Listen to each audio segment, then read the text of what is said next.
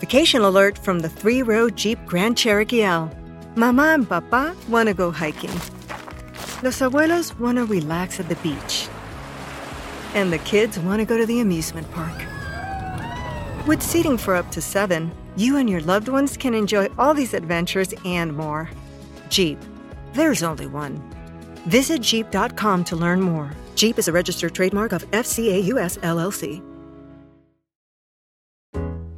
Take something iconic like the all electric 2024 Fiat 500e. Add something electrica. Bring the swagger.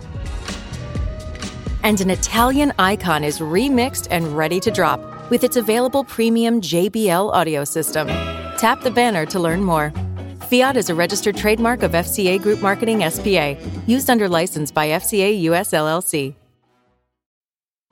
CeraVe facial moisturizers with SPF protect skin against damaging UV rays and continuously deliver three essential ceramides to help restore skin's protective barrier so it can lock in moisture. Non greasy, fragrance free, and won't clog pores? With CeraVe, skin feels hydrated and looks healthy all day. CeraVe facial moisturizers with SPF from the number one dermatologist recommended facial moisturizer brand.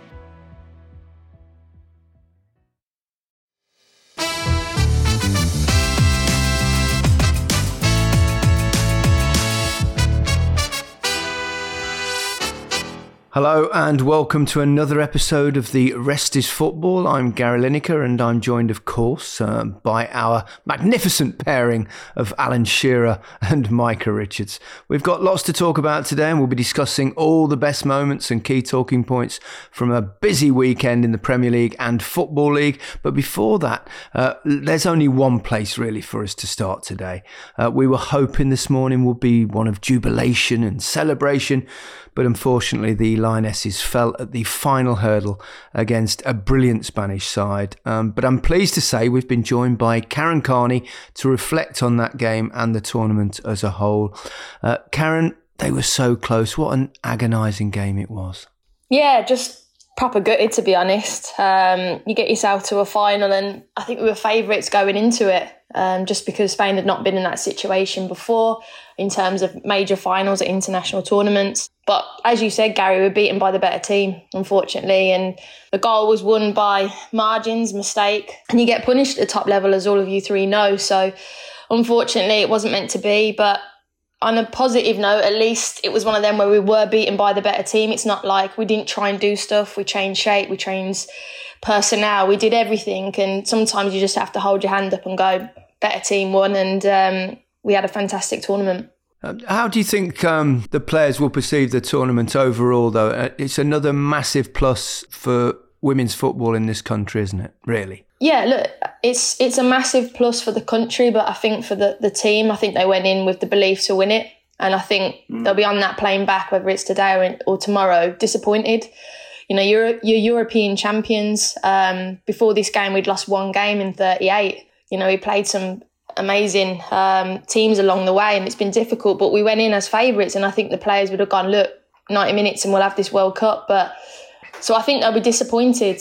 But like I said, Spain under 17 champions, under 20 champions, senior champions. They dominate domestic domestically and in Champions League. So when you look at it like that, Spanish football in terms of women's football is doing something really special, and um, maybe we have a look at what they're doing and, and not steal it because we've got our own identity, but just have a look at why they're the best across the whole uh, of women's football, really. Um, I just want to ask you about the the manager, uh, Karen, because I think she's exceptional. I think she's been brilliant since she come um, and done what she's done for England, but she's been known for making brave decisions at the right times. But bringing off Daly and Russo at half time, was that too much of a gamble? Not, not, not for me. The shape wasn't working. Um, we've had to play this 3-5-2 because we've lost major personnel leading into the tournament. We didn't look comfortable playing the way we'd played for eight months. We went into the tournament at the start and it just didn't look how we were playing. We were out of rhythm, we were out of sync. So she stuck with it going into the final, and then it wasn't working. You know, the, the Spanish two tens were causing us problems. We were getting done down the sides, just getting massively overloaded. So she had to. I I like that. I like that she was reactive. I mean, How many times have we been at major tournaments and said the manager, we saw it, we all saw it, why didn't they make changes? I personally can't fault her. You know, maybe we needed Russo on in terms of um, physicality, someone up top. I get that. But I'd rather be sat here today saying our manager was bold, recognised it was it wasn't working, and went with it, rather than sat here going if only. So I have to still applaud her. And like I said, Mike, uh, the Spanish midfield and the two fullbacks are just exceptional, and they just cause us massive problems. Who's impressed you the most in this this tournament uh, for England? Karen. Um, I thought defensively, the, the back three and, and the goalkeeper Mary Earps were, were, were fabulous. That's not like centre forwards, Gary, to recognise defenders. That's a very good point. But um, I, I have to agree with you. I thought Alex Greenwood um, has done a brilliant job on that left side of the three. Millie Bright, you know, came into the tournament, played, hadn't played for three or four months, had knee surgery.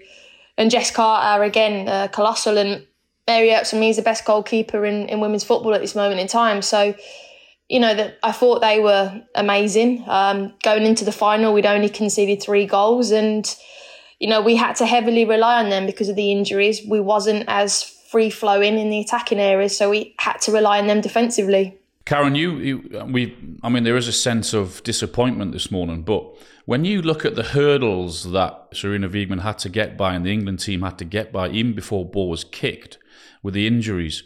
Then into the tournament, you lose another big player. Then you lose another big player through suspension. There has to be a part and think, wow, what, what? I know it's disappointment now, and it might be for the next seven or ten days. But when you look at the bigger picture, there has to be huge positivity that comes out of the tournament. Massively, and you make some really great points there, Alan. And you got to look at world football as well. USA went, Germany went, Brazil went, France went. You know, top nations and you're right, Alan. We had the injuries, the suspensions, injuries pre-tournament. You know, there's been a lot of un- unrest really for. But the one thing that we do have is a manager that is so calm. You never see the manager flustered. You never see her, you know, really agitated, and and that will always reflect in the team really. And and I think she's done an amazing job. And you know, as you said, Alan, in maybe seven to ten days, we'll look back and think what a great tournament for England. But just on the after the eve of a final, you're thinking if only. Yeah. What does this mean um, for the continued growth of women's football in this country, Karen? I think, look, if personally, I don't think we capitalised after winning European Championships. I think as a as a sport, I don't think we we pushed it enough. I still think that we the attendances, yes, at WSL they grew, but not enough for me. I think the way women's game is going, there's a clear appetite, and we've got to capitalise on that. So I hope in terms of the women's game, we really do that after this World Cup because it wasn't just England that everyone fell in love with. It was all the nations really. It was a fantastic tournament, and we were talking about football. Um, you know, when you got Pep Guardiola talking about Bon you know, that's football. We're not talking about oh, it's women's football, and in the past this and that's happened. This is now at a level where the, the product is exceptional. But I think it goes back to like, I did a review commissioned by the government recently into the future of women's football, and it goes back to we still need to push the agenda at schools. We still need to improve at grassroots levels, facilities, academies, and pushing the WSL because we can't just have this golden generation. We need more, um, and we need it to continually be happening. Karen, I know you said you did the review for the government. Are you are, are, are you happy in terms of what they're giving the women's game and how much they're putting into it and what they can give back? Look, Alan, you know me. I'll always be pushing for more. Um, it's what we yep. do, right? Good. Um, and you know they're in uh, recess at the moment, so I'm sure when they come back and they've got to answer in autumn, if they don't, I'll be banging some doors down for sure, and it might be number ten. But um, yeah, but we've just got to keep going. Um, it's we need to to keep pushing it and I'll keep pushing the agenda as much as I can. And I have to say you guys on here as male allies have been massive over the last however many years. You know, as a broadcaster as well. Um, I just want to say thank you because all part of this. It's just football. Um, and um, yeah, hopefully we keep keep moving it forward. The one thing we hope will certainly happen out of this, Karen, as it did, I suppose, after the Euros, is that uh, that more young girls um, get into football, start watching football, start playing football, and schools are more open towards uh, young girls playing football. No, spot on, Gary. And like I said, there'll be lots of people inspired by watching the Lionesses, and, and that's where I go back to that. Are there facilities? Are there enough facilities? Are schools giving the opportunities because there's no point being inspired if you can't play it. So that's this type of stuff that we've got to change. You know, our facilities adequate for little girls to go to. Um, our schools giving the same opportunities to girls as they are as boys. You know, are we increasing our academy funding, um, which is 88 million for boys and 3.25 for girls? So there is a disparity still, and I appreciate we're still a growing sport. And even myself, I said, look, we're a startup business, but you can't tell me now there's not an appetite and we have to do something about it. And like I said, we didn't do enough after the Euros, in my opinion. We moved the dial, but not enough, and we've got to keep going. You mentioned that, Karen, and you're doing a scheme now where you're giving kids free coaching. Can you tell us a little bit about that? Yes, yeah, so I, I, teamed up with um, Power League, again, going back to the point of like facilities. If you think about it, facilities in the past were for the demand, and the demand has only been boys and men, really that's what it is. But now we've obviously inspired the next generation of young girls. We've got to give them the facilities to go and play. So teamed up with Power League to get 100 free hours of pitch access. So they could go and play for free. Um, and I thought that was really cool because it's authentic to me, authentic with what I found after the review. Um, but again, we need to keep doing that more and more. I hope it continues. Um, and again, I'll keep pushing for it. You know me, guys. We do. Um, one last question before we let you go. Karen, um, if someone had told you perhaps 10 years ago that this is the state that um, women's football would be in in this country right now, um, you'd have taken that, wouldn't you? I would have, and if someone had told me at nine o'clock this morning I'd be with Micah Richards, Alan Shearer, and Gary Lineker, definitely would have. So, uh, and it'd be the, the, topic of your football podcast. So, yeah, look, I'm really, really happy. Um, yeah, and I just want to say the team, you know, I got goosebumps. I am really proud of them, and the, the, the game is in a good spot. Can it improve? Absolutely, but um, for now, um, I'm really proud after the the World Cup final yesterday. Well, there's a downside to everything, Karen. You had to you had to suffer us this morning. Um, but thank you very much uh, for your time. Uh, we very much appreciate it. Thank you. Keep up the good work. Thanks, gents. Let's take a break.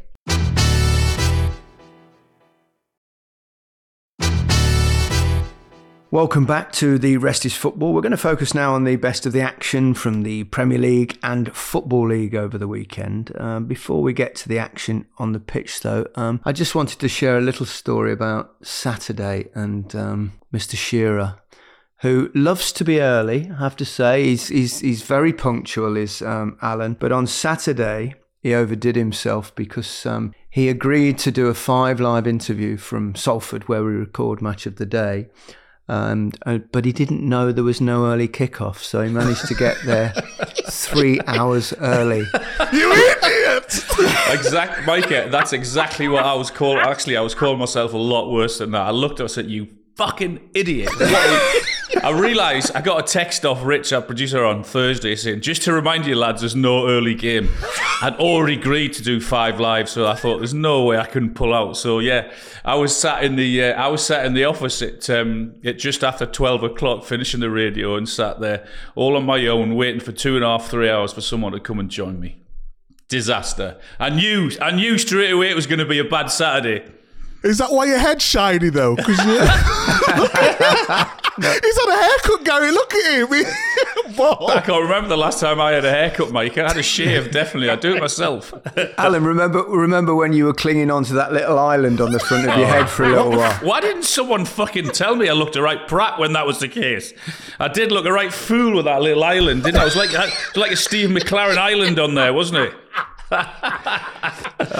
Uh, something else that amused me over, the weekend, um, what the Newcastle players did to Tonali, Alan. Oh yeah, that was brilliant, wasn't it? I mean, he, I, I, think from what I could gather, he's gone into the dressing room and he's broken English. And I said to them, guys, I'm looking for a nice restaurant in Newcastle. And, and as the dressing room would do, they said, "Yeah, we've got a great one for you." They told him to go into Wetherspoons, and who and there was even had a booking piece of paper on the table, and Wetherspoons booked for Tonali for one thirty for four people. yeah, but surely, surely, when you go and you go outside and you have a look, you think, "Oh, this is not for me." Surely. Micah. It's a lovely place where Wetherspoons is in Newcastle. It's amazing. They've had some publicity over the weekend. They must be absolutely delighted. Uh, right, on, on, to the football and, and, and, perhaps the more serious stuff. Um, What caught your eye at the weekend, Micah? What was the, the moment for you of um, and who impressed you, who didn't? Um, it was Chelsea are still impressing me a, a, a little bit, even though they they lost. I think watching Chelsea, having watched them the week before and uh, against Liverpool, and having their structure, know exactly what they want to do, but then trying to implement it, it's almost like they've got too many players and they don't know how to get them all working. Not said that many times no, over the last two years. Yes, but now they just need a little bit of stability because all the play, all the intricate play is there, but they just can't finish it off. But a star for me was Sterling. Sterling. Mm was excellent. This was Sterling from two years ago. A lot of people said he can't play on the right. A lot of his good work came down that right, jinking and jiving, good end product at times. If only someone was there to put it away. So I'm going to go with Raheem Sterling. Well, we're talking about um, Raheem. It's it's probably good, obviously, with the European Championship coming up, and he's always performed well in, in, in the tournaments, hasn't he, for England? And it also shows you don't don't you think about the fact that you can't really judge a Chelsea player from last season, can you? Because there are so many of them. Uh, that I can't think there's one player played probably to to his abilities last season. It just shows you, doesn't it? If the club's in a mess, if it's in turmoil, it will be reflected on the pitch. No, you're absolutely right. I, I, I mean, Chelsea were they were a, they were a mess, the shambles, and it was pretty embarrassing what happened to them last season. But I do agree with Micah. If you believe in the process and you believe in what Pochettino is going to do or trying to do. It's going to take time. There's there's no way you can just flick a switch and it's going to be from how terrible they were last year to all of a sudden because they've got a few new players in they're going to be brilliant. They're not. It's going to take a little bit of time, but I think he's an exceptional coach and given time. Which you, you don't often get it uh, at Chelsea, but I do think it'll be different for this manager because I think he's a very good coach and he'll get it right. Gary, you know this manager very well, don't you? You spent many, many times with him, haven't you? Well, he was part of our team in the World Cup, Michael, wasn't he? I didn't really know him um, particularly well before then. Impressive personality. Yes, right? he is. He's very smart. He's he's obsessed with the game. He he carried his little laptop around with coaching sessions on during during the World Cup, and and we were all having conversations about him like that. But he's also very likable um, which I think it, nowadays more perhaps than than our days is is more of a commodity, isn't it? More important to be that way. Didn't you speak Spanish with him a couple of times? Well, I did, Micah. That's only because I didn't want you to know off, what I was he? saying. He'll get it right, Pochettino. I have no doubt about that, but it's going to take a little bit of time. I want to talk a little bit about Tottenham because I think if there's one team possibly that has been a bit of a surprise, certainly in a positive way this season. Um, considering what's been going on, considering the fact that they've lost obviously their talisman in, in Harry Kane, um, they've come out and they they were really good at the weekend, weren't they, against Manchester United? They were excellent. And you remember at the start of the season, I said Spurs will play a very mm. good brand of football. A lot of people were saying, okay, he's, he's, he's done it in Japan, he did it in Scotland. Can he do it in the Premier League? I think if your ideas are right and you want to play a certain style of play, doesn't mean you're going to be successful, but it's going to be enjoyable. And I think Spurs over the last couple of years had some great managers, but it's not fit the style of play. But can we talk about Man United? Man United, eh, they are so baffling in what they are trying to do. Just when you think they've cracked it and they're going on an upward spiral, they just put on two pathetic performances. And you're looking around, but they need they need something in midfield because they're not controlling games at all. I don't know if Rashford wants to be a striker or wants to play on the left. I know you spoke to him many times, Gary, but I think he needs to play on the left. I think they need a proper number nine now, someone who's going to get hold of the ball so the rest of the, the team can play off him. They've got that though, Micah. They've brought they've brought in a centre forward, Man United. I know he's he's injured, and they've paid a hell of a lot of money for him for someone so young and inexperienced. So there's a lot of pressure on his shoulders, Højlund, isn't there? Um, but uh, I mean, yeah, they were they were terrible at the weekend, Man United. Until he until he sorts that conundrum out in in midfield, then they're going to continue to have problems because clearly those three in Casemiro, Mount, and Fernandes, it hasn't worked in the two games. They've been battered in both games in that department and overrun, outfought, outthought, and um, yeah, big big work to be to be done there for them to uh, for them to improve. If you've got if you're going to play that way with two forward thinking midfielders and only one predominantly defensive minded midfielder, you, you you've got to have your two wide men working hard and tracking back, and they don't really do that. So they've they've clearly got problems in that department. Probably more more than the problems up front. I mean, it's interesting you talked about. I wanted to talk about you about um, you know going there and under pressure as a as a as a big signing, but that's part parcel of being a top class footballer is handling that, isn't it, Alan?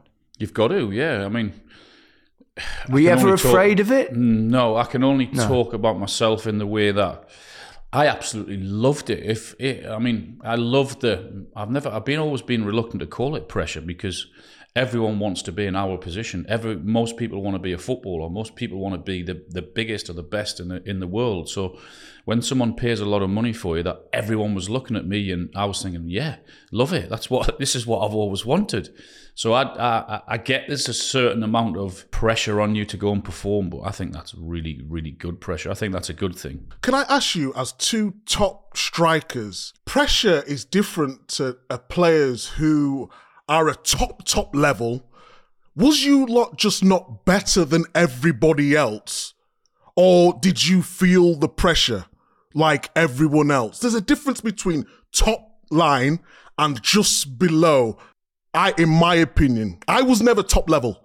I, I, had, I threatened to be top level and I had maybe a top level season, but I couldn't have the consistency. So I was always chasing that top level and put too much pressure on myself and never delivered. But you lot have been at the top. Well, I, uh, speaking personally, I, I think there's an element of natural ability, obviously, um, for any footballer. You, you can't possibly make it um, to the top without having some kind of talent.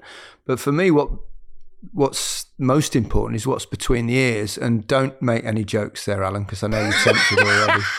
Um, um,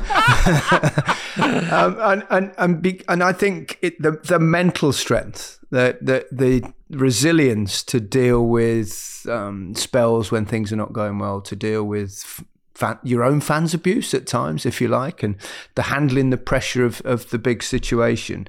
I felt for me that was my strongest attribute. You were saying you were, you know you were just better players. For me, that was that was not the case. I don't think I was a brilliant footballer. I don't think I was enormously talented in terms of you know touch and technique and beating players and stuff like that. Um, but I was very resilient and very strong and and thought about the game a lot in, in that sense. So I think there are different strengths that and, and, and lots of things that need to come together if you're going to make it absolute to the top. But I think that the mental side and, and, and coping with the stress, coping with the pressure is perhaps the most important ingredient of them all. I don't know whether Alan concurs. No, I agree. Um, yeah, mentally, I think it's that's that makes a difference. Um, there's no doubt about it. I just enjoyed everyone looking at me, thinking he has to make the difference. He's the one that we paid the money for. He's the number nine. He's it's he's the one that we have to look to if something needs changing. I loved that. I thought it was amazing. Um, I never ever saw it as pressure, to be honest. Well, whenever you're in the office, Alan, you still enjoy it when we all look at you. I've, I've noticed that. We we can. Gary, it's not between the ears is the problem. It's the fucking ears that's your problem. See, you came in a bit late there. Sorry, I, I, had to, I, had to, just get it out. There. It was, you it did. Was, it was on the tip of my tongue. Uh, I know you did. Um, going back to the Tottenham side of things, I know you tried to drift it away with your anti-Manchester United stuff. oh there, no! Mike, don't a, say a bit, that, Gary. Being, being, a City man, but Tottenham's midfield, by contrast, and um, I suppose you have to take into consideration that Wolves midfield um, also yeah. walked all over Manchester United. But the the Sarr and Bissouma combination um, with Maddison just ahead of it really did work, Alan. They were they were absolutely fantastic. I mean, they looked fit, got a goal, um, did defended. It was it was everything you want from midfielders. They had they had energy. They got up and down. They created. Uh, they got a great response from uh, from their fans. And it worked. It worked superbly well. I mean, Man United missed a couple of chances in the first half. It might have been different if that if they, those had gone in. But all ifs and buts and what have you. Spurs took their chances and they were a much better team, deserved to win, and were pretty impressive, yeah. And I mean, we said it on Saturday night, didn't we? When when the talisman goes or doesn't play, there's always an opportunity for, for other players to step up and uh, and and improve. And I thought that's what they did on uh, on Saturday. Spurs early doors for them, I know, but early encouraging signs. If you can hear any noise in the background, um, the, the bin men have just arrived outside, outside, outside the house. They're putting Alan's shit in the bin aren't after what he just said. Oh, he just took some rubbish. You want to put that fucking t-shirt in there as well, by the way. That's a lot. Which, what, what's wrong with this t-shirt? Just got I off. was not about you. I was not about Micah. Oh, that's all right. What's wrong with Micah's t-shirt? Looks very, very smart to me. Ah. Brighton. Brighton continue Wow. to impress us, don't they? It doesn't seem to matter who they lose, how many players they lose, how much they sell them for. They s- still keep churning out um, brilliant performances. And at the weekend, uh, they were fabulous, weren't they? And that I did that Mitoma goal. I did that game, Gary. I watched. I watched all of it. I know, I um, sat with you. They were. They were superb in every department. I mean, and Enciso, Mitoma uh, again, Solly March, a couple of goals. Really, really impressive. I mean, the way they move it from back to front and hit you on the break. Uh, yeah, and they. I mean, it's amazing what they do in terms of how they get rid of a player or get rid of a coach, and then another one's there straight away, ready to come in. What a what a model they've uh, they've, got there, um, and they've been mightily impressive the first couple of games. How did they continue to keep doing it?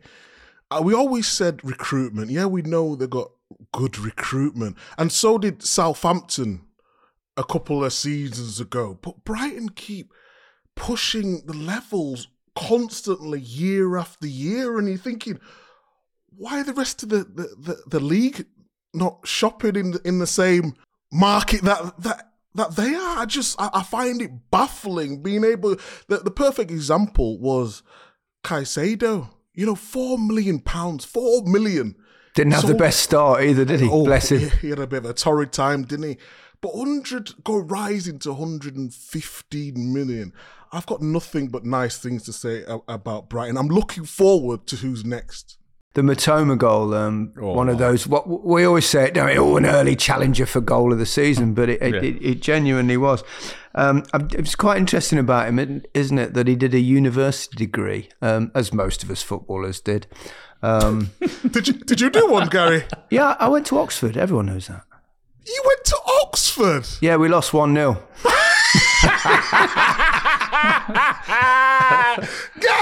Gary's on this morning.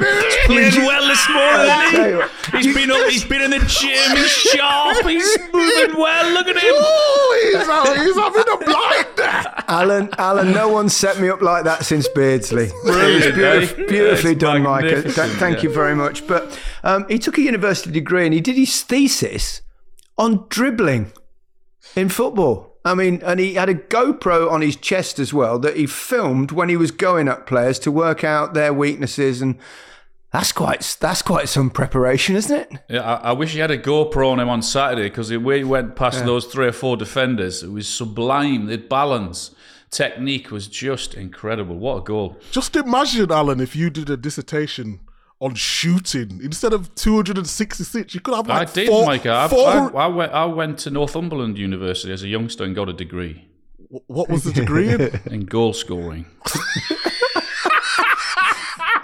what an idiot you are! What do you think about that, though, in, in, in real terms? I mean, over here, um, no one goes to, no, no footballer really goes to university. It's incredibly rare um, because you sort of have to leave school at 16 to have a chance and join the club, don't you? I know the academies are certainly the big clubs now, and well, most Premier League clubs do offer um, education for young players, um, but it's difficult because most of them well, the vast majority don't make it. So that education side's important. It's, it's it is an issue, isn't it? Yeah, I think it. I think it is. When I was uh, coming through at Man City, I was sort of. I was down there from 14 and I moved down permanently when I was 15. But I knew I had to give absolutely everything to to be a, a footballer. Had I had an, any bad injury, I would have been snookered because I'm, I'm quite witty. I understand life. we'll be the But judge of that, Micah. a- Academically, I'm not the greatest. I just I don't like tests. I don't.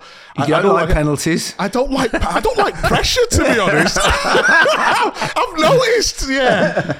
But now, at least, um, especially I can only talk from the Man City uh, perspective on this. Um, they give you schooling till at least eighteen, and they pay for that, so they give you the best chance possible.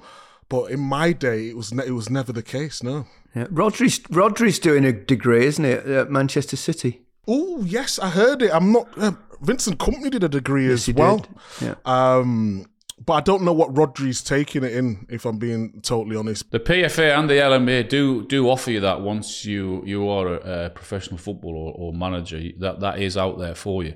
I was the same, Micah. When I, le- I left home at 15, went down to Southampton on the old YTS scheme, and um, as part of that, uh, there was an educational program where you had to work one morning or one afternoon, and then one full day during the week. And I have to say, I hated it. I just wasn't interested. I just wanted to get out on the pitch and play football. Producer Harry has just shown me that it's business management that uh, Rodri's studying at uni. Um, you remember Alan Smith? Well, he's, he's co-commentating now for, for Sky, does a lot of work. I, I played with him at Leicester. He was actually kind of whisked out of university by, uh, I think it was either Jock Wallace or Gordon Milne. I can't remember which manager was in charge at Leicester at the time. And he was taken out of university to join me at Leicester City with um, Steve Lynex. We, that's, I'm reminiscing. Lynex, I'm yeah. reminiscing. Mike has never heard of Steve Lynex. I'm, I'm, I'm sure he hasn't. He was a great lad. Used to call him Charlie Chan. Um, and um, he was a right winger, really quick. He was one of those players that turned up every week at home. He was a real, you know, when they used to call that phrase, he was a homer. Homer. You didn't see him much on away days, um, but he was really good at home. Took all the pen- He was the player that stopped me getting on penalties at Leicester because he never missed. So um, Imagine how many goals you would have scored, Lineker. I know. Well, I wasn't just a penalty taker like you were, Alan. Yeah, right. Oh, you didn't do naff all else other than score goals. Well, what else is there to do? That's a good point. Look at you, Mr. Creative there. oh dear. Um, I'm I'm very worried. I have to say about another of my former clubs, um, Everton. My goodness, I watched that yesterday and they were poor against. I mean, credit to Aston Villa. They were terrific on the front foot, scored some good goals and, and, and played really well, particularly after their opening day um, defeat at, at the hands of your mob, um, Alan. So.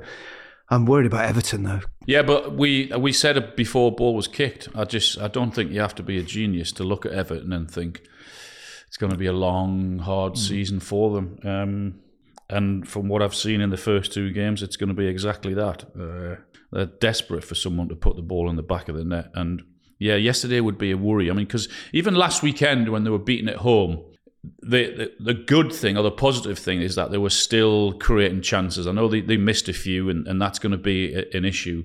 But to ship in the manner that they did yesterday, um, very worrying if you're an Everton fan, yeah. Did you see that game, Micah? Yeah.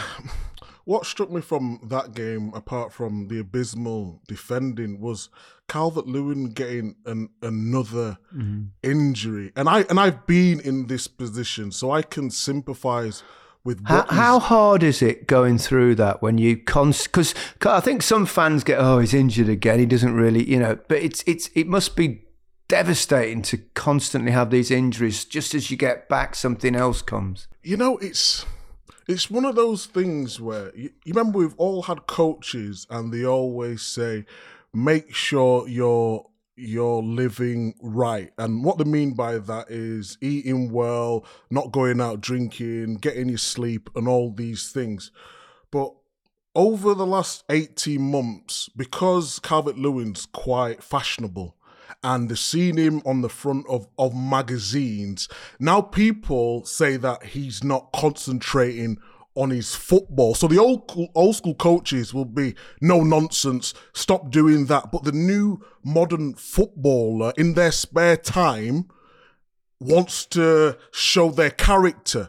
And that is getting used against him a, a lot. But that's not fair, know. is it? But that but that's what I mean. It's not fair to judge someone just because they do that.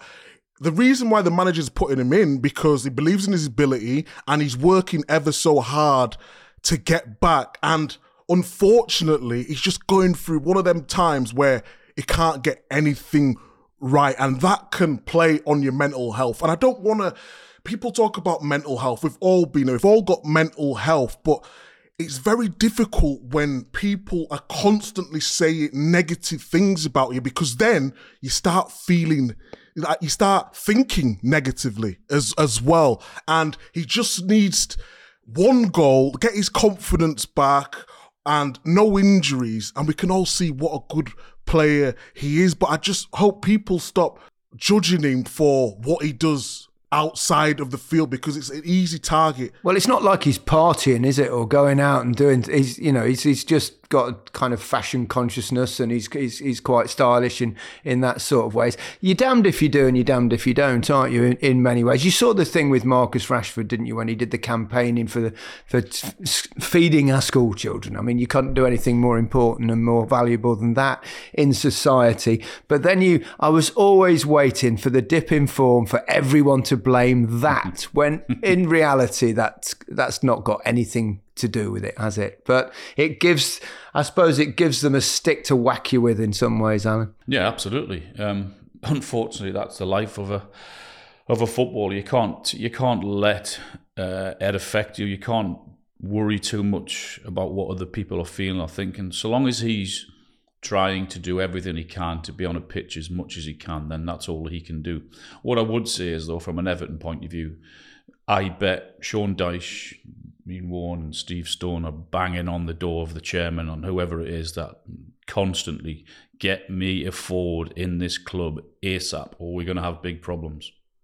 Uh, let's go and talk about life outside um, the top flight just uh, for a few minutes. Did you see the Wrexham? Um, I didn't see the game, but were, I mean, they do have some extraordinary matches, don't they? High scoring affairs.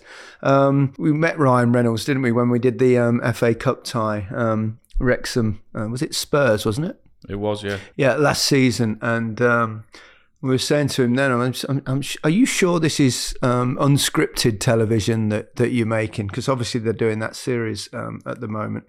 Um, welcome to Wrexham. But at the weekend, 5 3 down in injury time and managed to, to draw 5 5.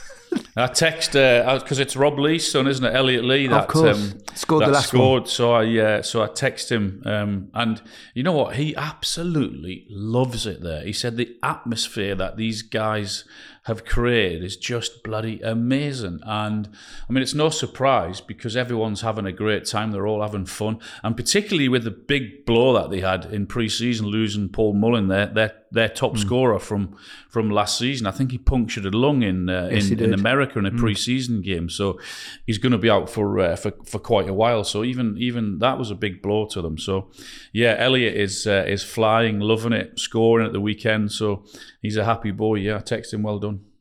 I must say, I was I, I was a bit down, really down actually, as were um, three of my boys support Leicester as well, and, and when they got relegated at the end of last season. But it's funny with football, isn't it, that once the season starts, whichever league you're in, and Leicester are now obviously in the Championship, it still means just as much when they play. You still get as much satisfaction as when they win a game. And what happens when you're in the Championship? Funny enough, it seems you win a lot more matches. Well, Leicester do, have yeah. won three out of three. They're flying up the top with um, Ipswich Town, who. It's um, nice to have a. It's nice to have a break, though, isn't it? What would you rather be? You get you're getting battered every week in the Premier League, and you're fighting relegation all season, and it's miserable, and the fans are angry at you. Yet you get relegated, and all of a sudden you win three out of three. The fan base is happy again. There's a great atmosphere. You're winning again, and it's so different, isn't it? Our, executive producer Tony, um, my partner in the Goalhanger um, business, um, he's a big Burnley fan, and um, I think he he goes with his three lads as well, um, repeatedly to up to Turf Moor. Um, and I think they enjoyed last season as well. In the in the, I bet they did with with Kompany walking it in the in the championship. Yeah. Um, it is an interesting one because it's like feels like the end of the world when your team gets relegated. But actually, once it starts again, you're in a league, and then you've you're, you're challenging for a title. Hopefully, with Leicester, they've managed to scramble three late victories um, so far in the in the league. So, um, what, will they do it though, Gary? From what you've seen so far. I know you've probably only seen highlights because all the games have not been on TV, but have they got enough to go straight back up? I think they should. I know they've we've lost um, obviously Maddison and um, Tielemans um, and and Harvey Barnes to, to Newcastle's stolen him. Right. He's, he's, he's, not even. They're not even playing him from the start either, Alan. I mean, it won't be long. Just waiting for Champions League football to go for it to start, and then he can play. oh, harsh. Um, but I, I, I think they should should have enough. It, it's it's really difficult to to say at this early stage because it's a very different looking side than than the one that played last season. But um, they're, they're favourites to go up, and um, and I'd I'd love them to go up. But I am actually enjoying the fact that, that you know you wake up on a Sunday morning and won another football match, which is which, which quite changed. Um, I want to f- finish with the um, moment of the week, and I think we've gone this week with. Um, I don't know whether you spotted it. But Portsmouth played against Cheltenham. Um, the assistant referee got injured. He was replaced by the fourth assistant referee, whatever he's called. Um, and then he got injured, and then they put out a message um, on the on the on the tannoy um, asking if there's anyone. And someone volunteered. He was he was um, a, a Portsmouth fan who volunteered. He ran the line. He ran the line, and the Cheltenham coach, uh, Wade Elliott, um, he said that the substitute assistant was the best they've had this season. See, we had Howard Webb on the other day telling us how difficult it is to get into refereeing.